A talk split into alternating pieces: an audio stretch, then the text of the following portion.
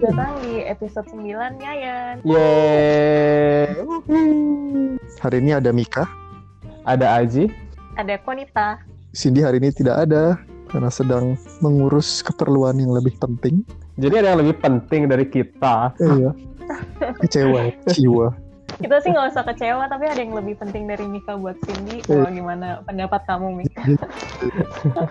Sangat mengecewakan. Mohon maaf nih kak, ini episode 8, bukan 9. Hari kita akan bahas tentang Pengawetan makanan. Heeh. Ah, gue punya cerita tentang itu. Kemarin kan aku masak nasi. Aku masak nasi, terus habis itu aku diamin semalaman. Aku lupa masukin ke kulkas gitu. Terus hari ini pas aku cek udah berlendir terus kayak langsung sedih. Cepet sih, Iya. udah musim panas emangnya. Iya, kayaknya gara-gara udah mulai musim panas terus aku kayaknya masak nasinya kebanyakan airnya gitu. Aku juga nih sekarang, huhu. Cepet banget. Berlendir. Padahal waktu Oh, musim oh. dingin tuh bisa aku tinggalin tiga hari kali. Terus dia Iya sama, aku juga normal. kayak gitu. bahkan kayak Iya. kalau aku tinggal lama banget terus muncul kayak jamur-jamur gitu dia tuh nggak berlendir cuman ya udah nggak bisa Heeh. aja karena kontaminasi yang lain sedih Terlalu menyedihkan, iya. nggak ada space buat nasi Aku masaknya kayak seperempat kilo gitu lagi terus kayak sayang gitu kan langsung dibuang kayak pas ngeliatnya langsung sedih gitu kayak maaf Pak Tani. Jadi karena kan kita udah bahas nih masalah tentang makanan rusak, basi sama busuk. Nah, kira-kira masih ada yang ingat nggak kemarin definisinya apa aja kalau misalkan rusak, basi, busuk dan kira-kira faktor apa aja gitu yang berperan ke dalam proses rusak, basi, busuk ini?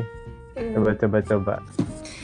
kalau rusak itu pokoknya secara sensori dia udah tidak eh, kayaknya udah nggak enak gitu buat dimakan bahkan semacam kebanting terbentur itu juga bisa disebut merusak makanan apalagi Mm-mm. kalau misalnya baunya udah nggak enak udah muncul muncul lendir atau bahkan berjamur gitu itu udah sangat-sangat tidak mungkin membangkitkan selera makan itu pasti udah rusak Eh, yang rusak itu sebenarnya bisa tergantung sama selera orang dan standar orang masing-masing sih karena kan penentuannya adalah sensori standarnya itu sensori. Jadi kalau menurut orang itu kayaknya masih bisa dimakan kayak pisang masih eh, pisang yang udah hitam sebenarnya kan dalamnya mungkin masih bisa dimakan. Yang udah banyak-banyak juga kalau dipotong-potong itu sebenarnya masih bisa dimakan. Tapi ada juga orang yang ngerasa pisang hitam itu udah nggak bisa dimakan gitu. Jadi kerusakan itu sangat sangat eh apa ya subjektif Ya, jadi ya itu ya tadi definisinya kalau misalkan makanan rusak itu berarti adalah makanan itu dia secara sensori sensori sorry udah nggak bisa diterima kualitasnya dan ini bisa disebabkan karena faktor kimia, faktor fisika, sama faktor biologis.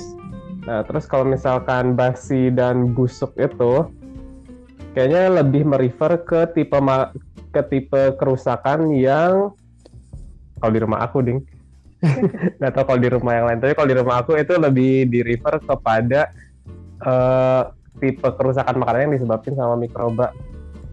Nah sebenarnya untuk bahasan-bahasan selanjutnya ke depannya itu kita bakal lebih fokus ke tipe kerusakan makanan yang disebabkan sama mikroba. Kenapa? Karena kerusakan makanan yang disebabkan sama mikroba itu dia adalah eh, tipe kerusakan makanan yang paling umum terjadi. Jadi Nah, karena kita kemarin udah mulai bahas nih tentang definisinya, sekarang kita bakal bahas gimana nih kalau misalkan makanan udah basi atau busuk atau rusak, terus apa yang harus dilakuin? Gimana? Apa cuma bisa nangis aja? Seperti aku menangisi nangis aku eh, menangisi nasi aku yang akhirnya berlendir terus nggak bisa dimakan itu? Atau sebenarnya ada sesuatu yang bisa dilakuin lagi? Sama Nanti juga kita bakal bahas gimana caranya ngawetin makanan supaya dia nggak cepat dirusak sama mikroba. Yeay. Oke, jadi buat yang bahasan yang pertama dulu nih.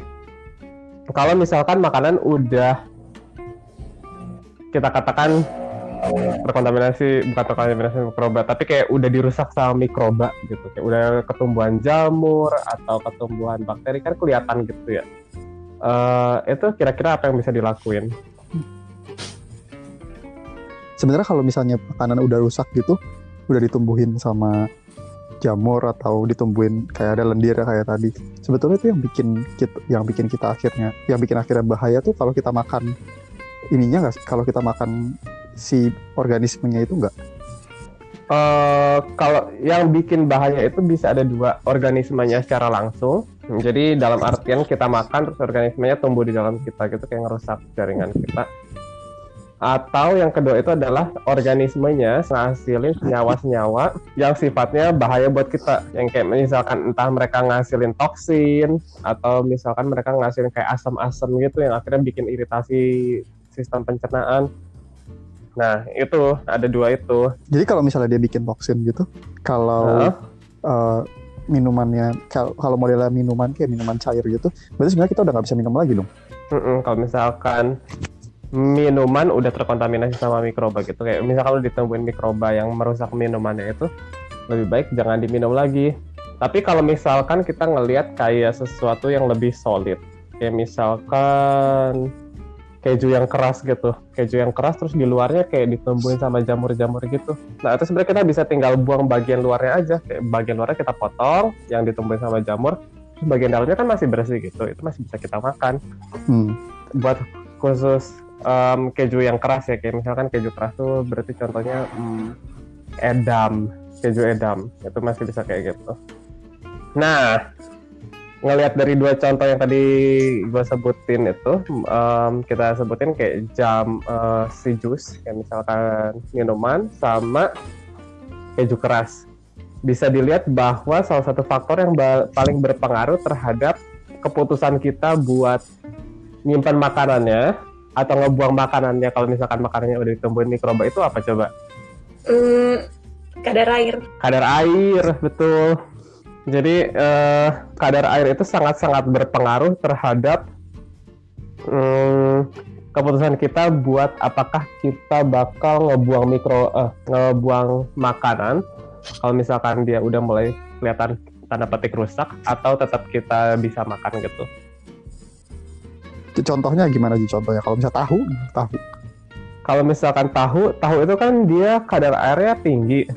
Jadi kalau misalkan tahu udah mulai kelihatan tanda-tanda rusak, kayak mulai udah warnanya berubah, terus rasanya jadi asam, itu mendingan dibuang aja. Kenapa coba eh, si kadar air ini dia berpengaruh banget terhadap keputusan kita ngebuang makanan atau nyimpan makanan.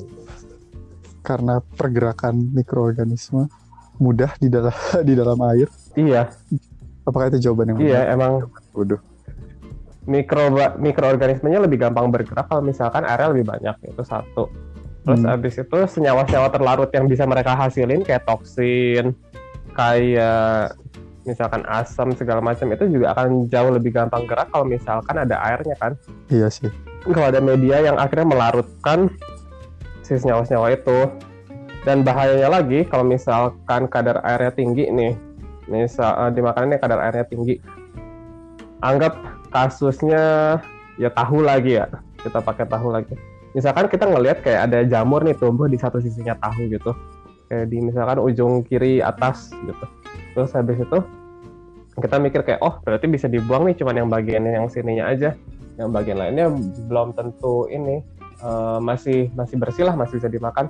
Itu belum tentu kayak gitu. Hmm. karena sebenarnya hmm, senyawa-senyawa yang dihasilin bisa tetap aja kayak udah berdifusi ke bagian-bagian lain dari tahunya gitu kan dan mungkin ada pertumbuhan lain yang nggak bisa kita amati juga yang sebenarnya em, si mikrobanya itu udah mulai gerak-gerak juga ke, da- ke daerah-daerah lain tapi belum bisa kita amati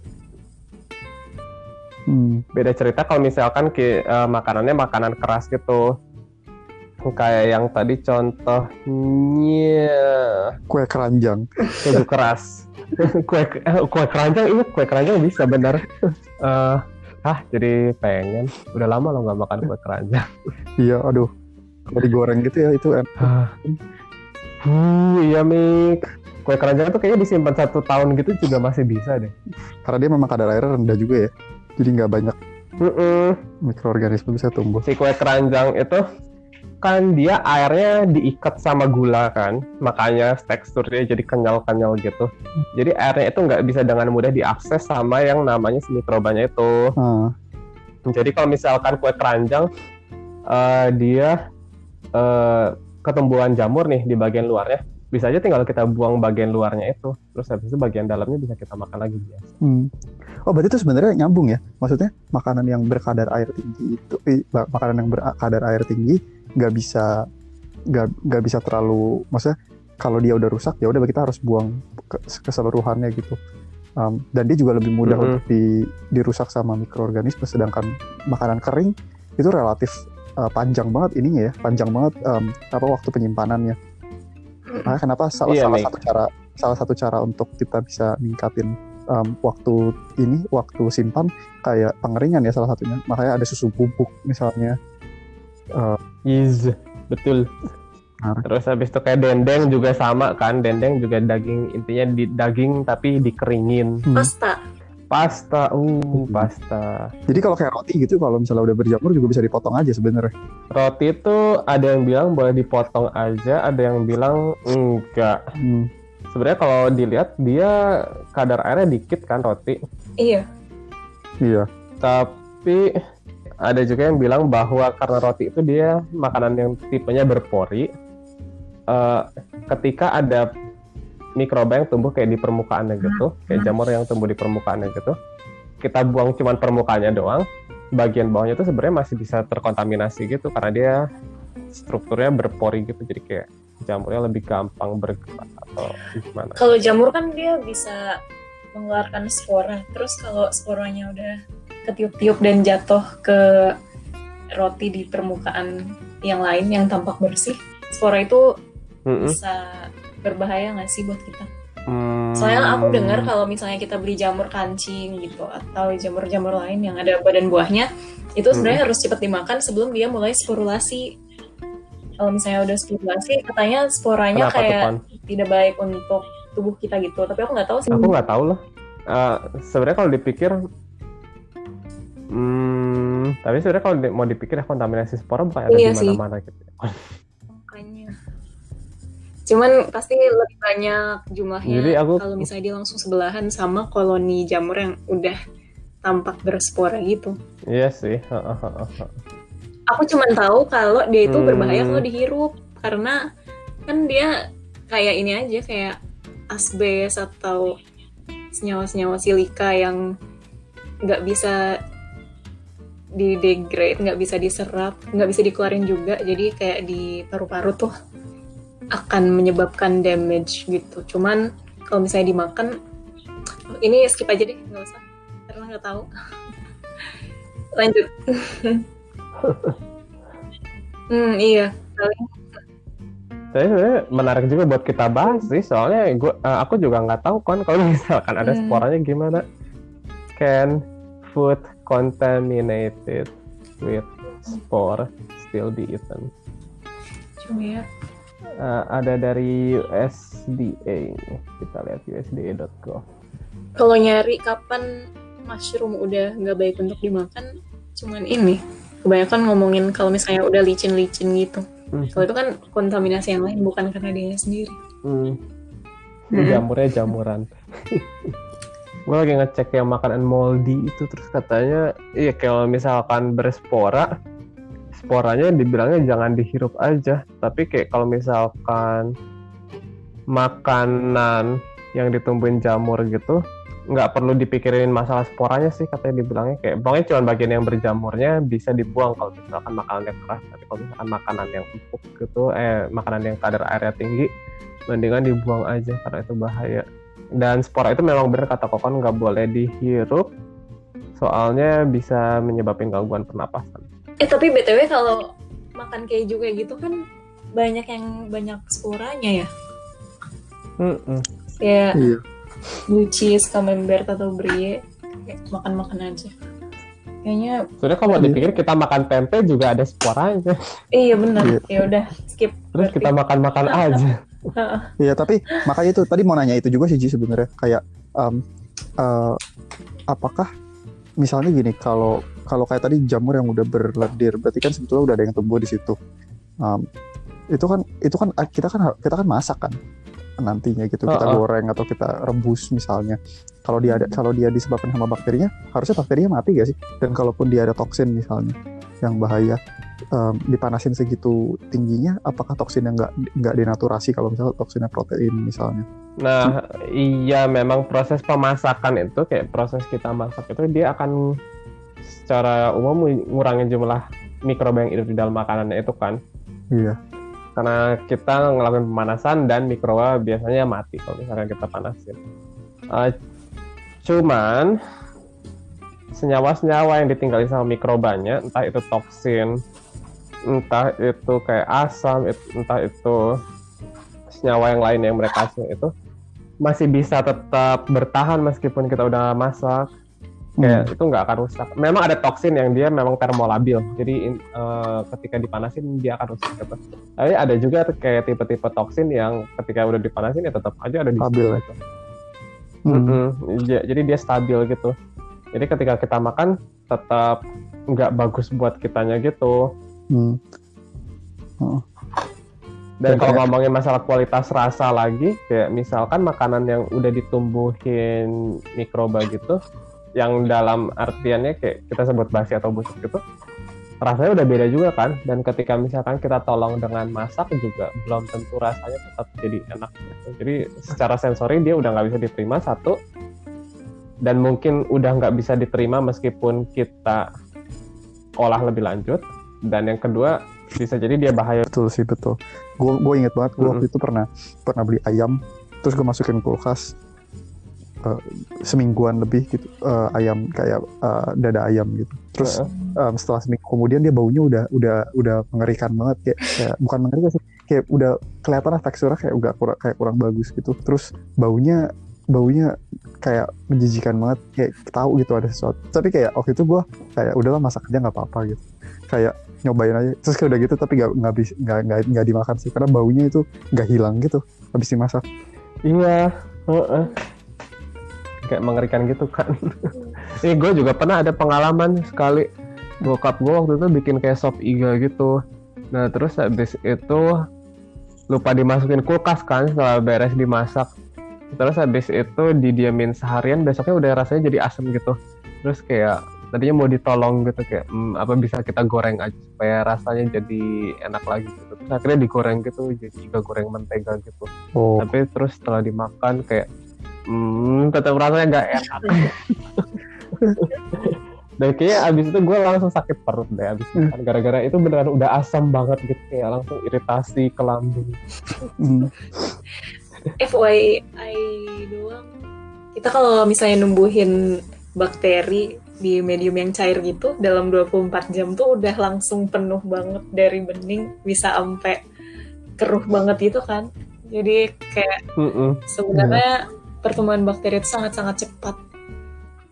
Dan kalau misalnya mau nyimpen makanan hmm, harus ya dalam beberapa jam diangetin lagi atau ditaruh kulkas gitu. Yang mikrobiologi makanan itu kayak dekat banget sama kehidupan sehari-hari gitu ya kayak kehidupan di dapur gitu. Mm-mm. sebuah tips guys. Aku kalau masak nasi aku kasih olive oil gitu dikit. Terus dia jadi nggak enaknya lebih lama daripada kalau aku masak begitu aja. Kalau nggak campur sama iya nasi coklat nasi coklat atau nasi merah gitu. Kayaknya Hmm. sedikit membatasi pergerakan si bakterinya itu. Ya nasi merah itu dia cenderung lebih kayaknya kadar airnya lebih dikit ya nasi merah sama nasi coklat itu ya terus kan kulit dia kan masih ada banget di situ dan kayaknya melindungi. Kalau dimasak kan eh, makanya nasi putih itu hmm, glycemic indexnya tinggi karena dia udah nggak ada apa-apa lagi di luarnya. Jadi gampang banget dicerna sama kita juga sama bakteri. Kalau misalnya nasi merah kayaknya kayak nilai GI-nya lebih rendah karena itu dia butuh hmm, berbagai macam proses yang lebih lanjut dan lebih lama untuk menembus. Buat bisa kita cerna oh ya ya ya tips yang baik Terus kenapa kalau misalkan itu nasi ditambah sama minyak zaitun? Dia hidrofobik.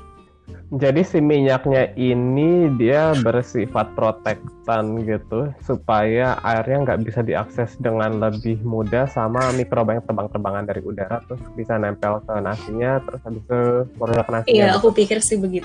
baru baca paper gitu ya kemarin Mm-mm. Eh, jadi ada namanya silk uh, fibroin Uh, dia dia bikin dia melindungi menyelimuti si makanannya dengan dengan uh, protein yang itu bikin um, CO2 dan O2 tuh uh, sulit untuk kayak kayak masuk keluar masuk. Jadi juga menghindari menghindari oksidasi.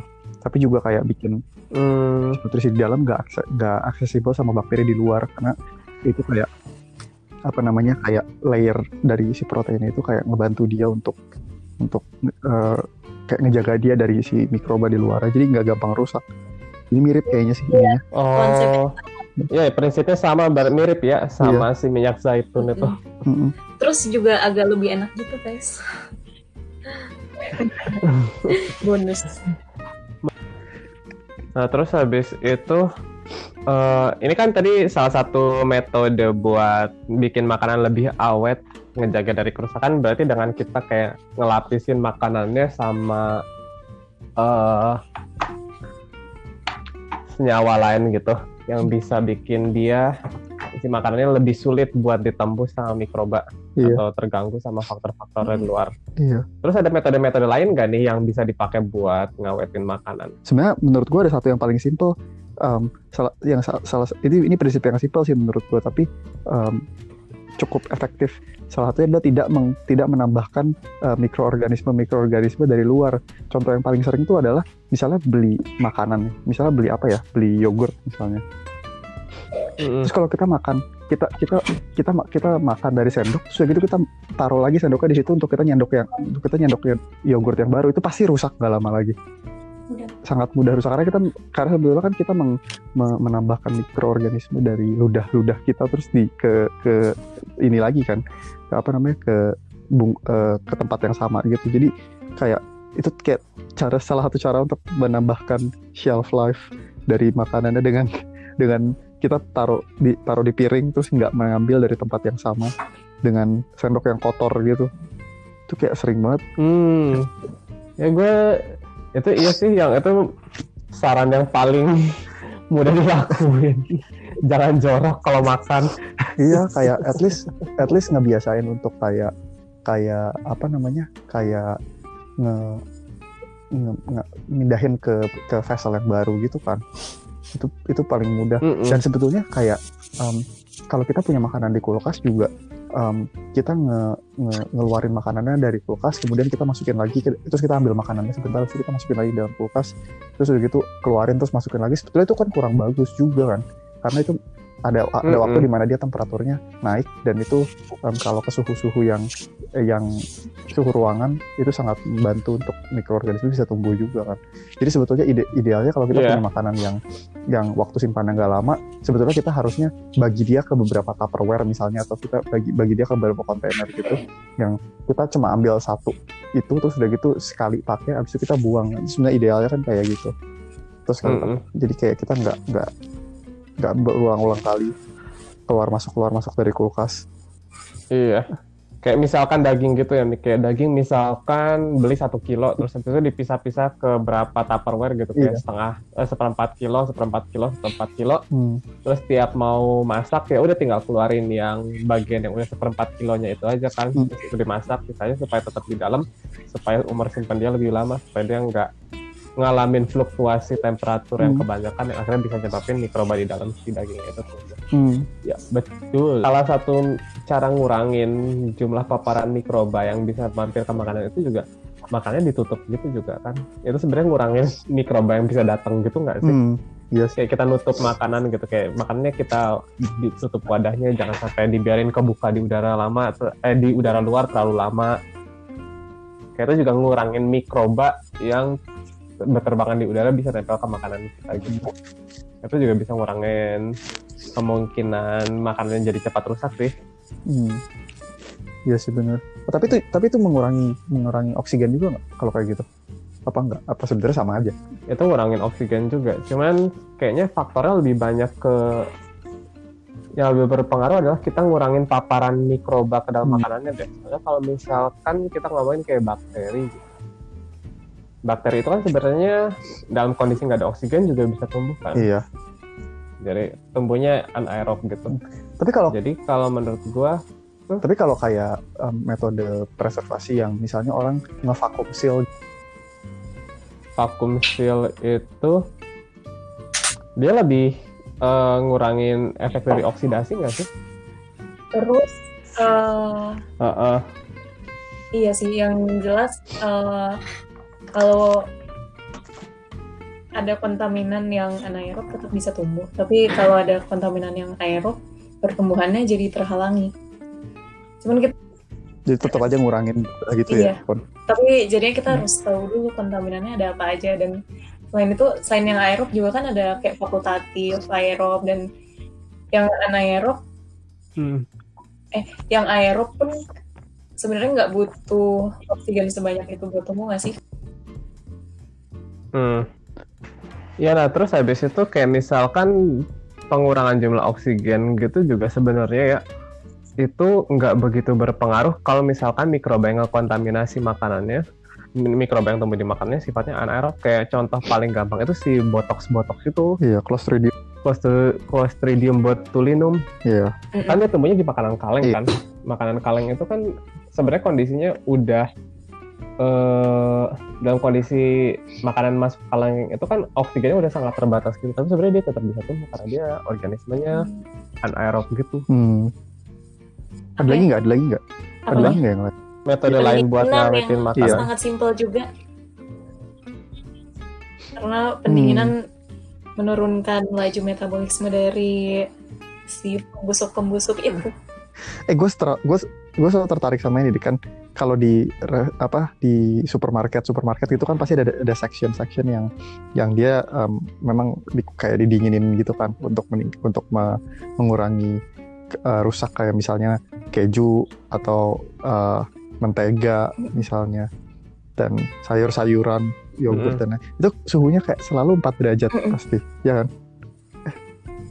Mm-mm.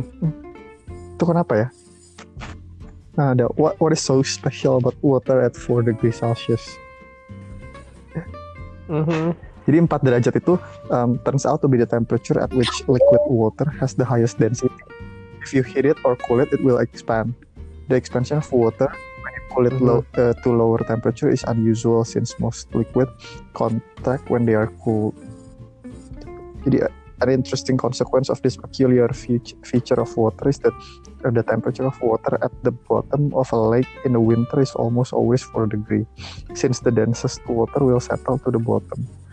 mind blown terus ada faktor ini Hmm. juga kalau misalnya lebih dingin lagi bisa terbentuk kristal es yang akan merusak tekstur dan rasa dari banyak makanan jadi kalau makan kita beku juga tapi Hmm. harus cukup dingin untuk me- mencegah pertumbuhan bakteri dan mikroba lain Mm-mm. menarik, Menarik wow ya. baru tahu kalau 20 sekali. sendiri ada alasannya juga nggak nih Oh iya sih, at this temperature fruits are frozen solid, decreasing the chance of microbial growth. minus 20 Iya, jadi lebih itu udah ini sih kalau udah di bawah di bawah nol eh, udah minus 20-an gitu, itu udah eh, apa namanya? eh, menghentikan udah tujuannya udah menghentikan eh, pertumbuhan mikroorganisme aja. Tapi kenapa nggak Sebetulnya. minus 15 atau minus 10 gitu? Atau minus 25? Itu pertanyaan yang menarik kan. buat eh, memastikan bahwa makanannya itu benar-benar beku seutuhnya dari luar sampai dalam sama mencegah deterioria Aku deteriorasi nemu ini juga nih. Alasannya adalah untuk membekukan dengan cepat. Karena kalau misalnya dibekukan dengan cepat, itu bisa mencegah pembentukan kristal es yang besar.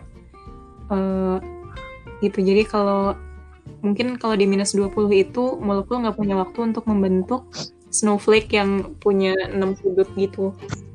Kalau misalnya pembekuannya lambat, itu Hmm. kristal es yang destruktif itu akan terbentuk. Terus waktu lagi thawing, waktu lagi me- leleh kan Hmm, Hmm. itu sel-selnya akan rusak. Terus emosi juga akan terdissolve gitu. Emosinya jadi pecah. Makanya kalau misalnya didinginin dengan lambat nanti waktu dicairin lagi eh, daging bakal menetes-neteskan cairan-cairan di dalamnya gitu. Terus eh, juiciness-nya hilang. Terus emulsi kayak mayones krim akan berpisah terus terbentuk Oh, kayak curd. Jadi tujuannya dua berarti ya kon. Dia di minus 20 itu dibekui secara cepat supaya satu mikroba nggak bisa tumbuh. Karena kita benar-benar bikin makanannya jadi solid jadi nggak ada pergerakan area di situ.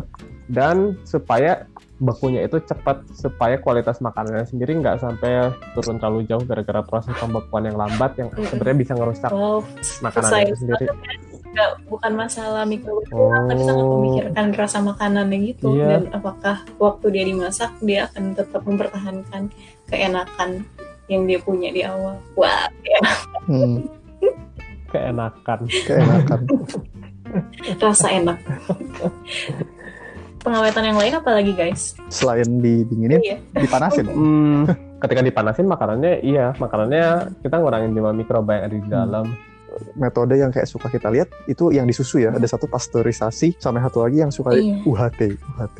Mhm. Itu apa ya? jawabnya nanti kamu tahu kalau pasteurisasi apa mik Gue apa mik lupa apa mik. Makanya gue nanya. Kalau misalkan pasteurisasi itu kan disuhunya di 70 ya 60 nggak sih 61 difference between sterilization and tiga menit. pasteurization iya Terus 61 banget dong. tapi ada yang Lu dua 63 nggak boleh. oh. 60,8 boleh nggak? Tapi 62 doang, 65 sama 30. Nah, jadi bedanya antara pasteurisasi sama sterilisasi dulu ya. Pasteurisasi itu dia di suhunya di 60-an, sekitar 60 selama 3 menit. Kalau tujuan pasteurisasi itu adalah kita membunuh mikroba, tapi mikroba yang sifatnya patogenik terhadap manusia Hmm. aja. Jadi mikroba yang sebenarnya dia suhu tumbuhnya efektif di mereka tumbuh efektif di suhu tubuh manusia kayak di 36 37 gitu. Jadi kita bisa ngilangin mikroba yang sifatnya patogenik, tapi mikroba yang lain yang lebih tahan panas dari mikroba yang patogenik yang bisa tumbuh di manusia dan menyebabkan penyakit di manusia. Jadi mikroba yang lainnya lain lain lain lainnya ini eh, dia masih tetap bisa tumbuh dan agak dibiarin aja karena sebenarnya itu nggak bahaya juga buat manusia gitu. Tujuan dari pasteurisasi itu adalah dia untuk menjaga kualitas dari si ini kalau kita ngomongin susu ya dari si susunya itu karena pemanasan dengan suhu yang terlalu tinggi dalam waktu waktu yang terlalu lama kayak misalkan dalam proses sterilisasi gitu dia bisa ngerusak mm, rasa dari susunya. Nah kalau sterilisasi sterilisasi dilakukannya di suhu 100 derajat celcius dan tujuannya itu adalah dia untuk matiin semua mikroba yang ada di dalam susu. Anggapnya kita pakai susu lagi ya. Nah jadi mikrobanya dimatiin semua nih, mau yang dia bisa nyebabin penyakit di manusia ataupun yang nggak nyebabin penyakit di manusia. Kayak gitu. Tapi kerugian dari proses sterilisasi ini adalah kualitas susunya jadi turun secara rasa. Nah, buat ngejaga eh, rasa susunya supaya tetap oke, tapi dia mikroba di dalamnya itu jadi dikit banget, ada proses yang namanya UHT. UHT itu adalah kependekan dari Ultra heat treatment. high ultra high temperature processing. nah, jadi kalau UHT itu dia dipanasin 135 derajat Celcius eh, selama 2 sampai 5 detik Berapa tadi saja. suhunya? Jadi dan Oke. 135 derajat Celcius selama 2 sampai 5 detik. Eh, ini proses UHT ini dia bisa menjamin bahwa mikroba di dalam susunya mati. Satu, endosporanya juga mati dan rasa dari susunya tetap terjaga. karena dia dipanasinnya cuma bentar banget gitu kan jadi susunya nggak sempat rusak gitu kayak susunya cuma sempat kaget Tapi rasanya kayak, berubah, "Ah, apa yang terjadi terus habis langsung udah balik lagi gitu rasanya berubah. tapi nggak akan sampai seberubah kalau misalkan kita ngelakuin sterilisasi yang normal ya Tapi emang kita susu minum susu sterilisasi ya, bukan cuma UHT sama pasteurisasi. Heeh, tapi kayaknya zaman dulu sempat ada orang minum susu sterilisasi teh Berarti OHT sama sama pasteurisasi rasanya Mm-mm. susunya bakal be- sedikit beda ya. Enak pasteurisasi lebih enak yang di supermarket Mm-mm. ditaruh di kulkas. Makanya ini juga kalau kita beli susu kita harus memperhatikan dia di tokonya Iya. ditaruh di kulkas atau di luar. Kalau misalnya di toko dia ditaruh di kulkas, berarti kita juga harus naruh di kulkas sebelum dibuka. Kalau ya sesudah dibuka juga, tapi kalau susu UHT sebelum dibuka bisa Mm-mm. ditaruh di luar. Kalau udah dibuka, taruh di kulkas. Kalau susu pasteurisasi itu dari rasa cenderung lebih enak gitu memang, tapi kan memang dia mikroba di dalamnya juga masih ada gitu kan. Jadi ketika kita simpan di luar kulkas untuk waktu yang lama, mikrobanya bisa tumbuh dengan Hmm. bahagia gitu. Makanya kalau susu pasteurisasi itu sebisa mungkin diminumnya dihabisinnya secepat mungkin gitu kayak dia jangka waktu luar saya gitu kayak paling Mm-mm. tiga hari sampai seminggu gitu kan kalau misalkan Hmm. pasteurisasi ya. Sedangkan kalau UHT Bisa sampai tiga bulanan lebih lebih gitu ya. Kan bisa sampai enam bulan kan. Tapi paling enak susu yang dijual di kendi-kendi sih. Di kendi-kendi sama bapak-bapak yang ngegotong gitu tahu nggak Iya itu soalnya fresh banget. walaupun nggak tahu sterilisasi yang dilakukan apa tapi kayak langsung nyusu dari sapi gitu Mereka biasanya mereka biasanya ini gak sih di, di dipanasin aja gak sih kayak kayak ini kan kayak susu murni yang suka ada di abang-abang gerobak dulu. Eh, kan di, dipanasin aja. itu enak Oke lanjut. Apalagi yang ada. Em, jangan kita ngurangin air, Pengeringan. ngurangin kadar air yang bisa diakses sama mikroba.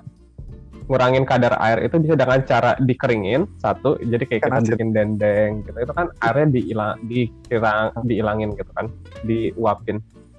Atau kita tambahin senyawa-senyawa yang dia bisa ngikat airnya. Kalau pakai bahasa senyawa kayak serem gitu ya, tapi ya sebenarnya ini yang kita bilang senyawa itu kayak garam garam atau misalkan gula gitu yang dia bisa ngikat air di dalam makanannya itu supaya dia nggak bisa gampang di ini Aku mikroba nggak bisa gampang diakses sama Hmm. Iya. jadi kayak bikin ikan asi kan kamu bukan mikroba. Ka- makanya kayak kita bikin selek kita bikin kayak asinan gitu. Itu sebenarnya tujuannya buat ini sih.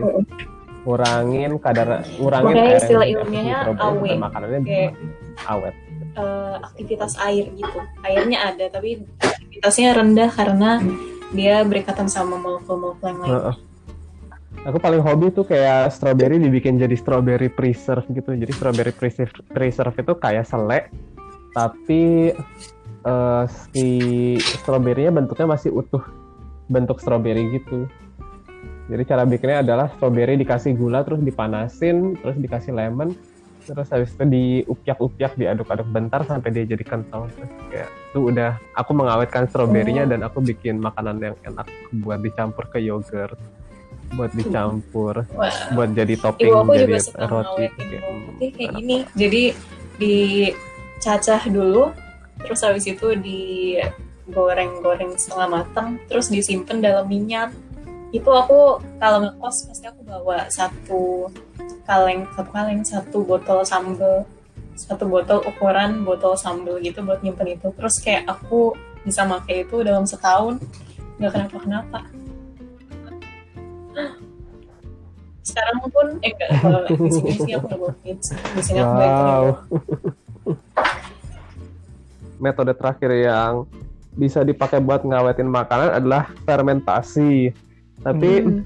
fermentasi itu buat bahasannya panjang banget gitu. Jadi kayaknya bakal kita bahas minggu depan. Yeay.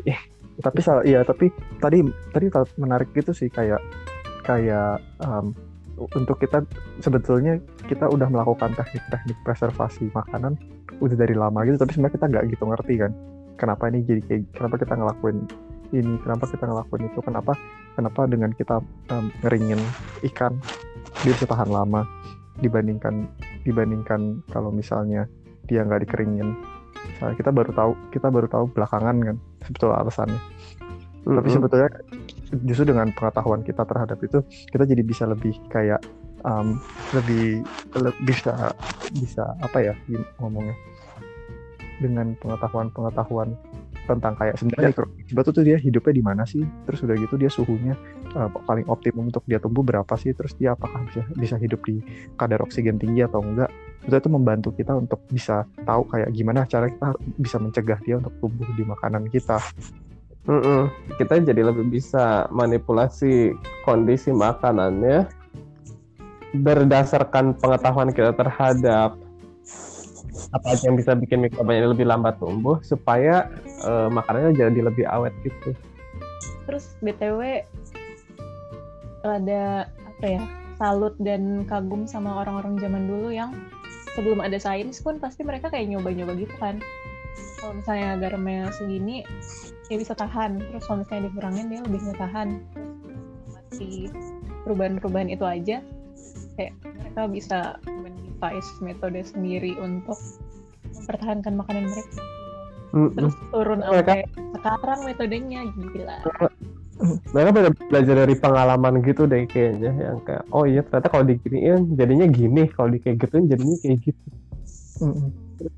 Akhirnya sebelum metode itu. metode metode ilmiah punya nama kayak mereka pasti udah melakukan sesuatu yang mirip gitu kan mengulang-ulang terus ubah-ubah konsentrasinya. Kayak wow saintis zaman dulu yang belum tahu bahwa nama mereka adalah saintis. Dan ketika nanti minggu depan kita ngomongin proses fermentasi, fermentasi juga sebenarnya lahir dari proses yang kayak gitu kan. Kayak mereka coba-coba berbagai metode yang dari awalnya sebenarnya suatu ketidaksengajaan, tapi ternyata lama-lama jadi kayak wah, ini tapi kalau fermentasi kayak ketidaksengajaan plus keberanian dan kenekasan sih. Kayak gak kebayang itu orang makan oncom coba. Sebelum tahu itu dimakan.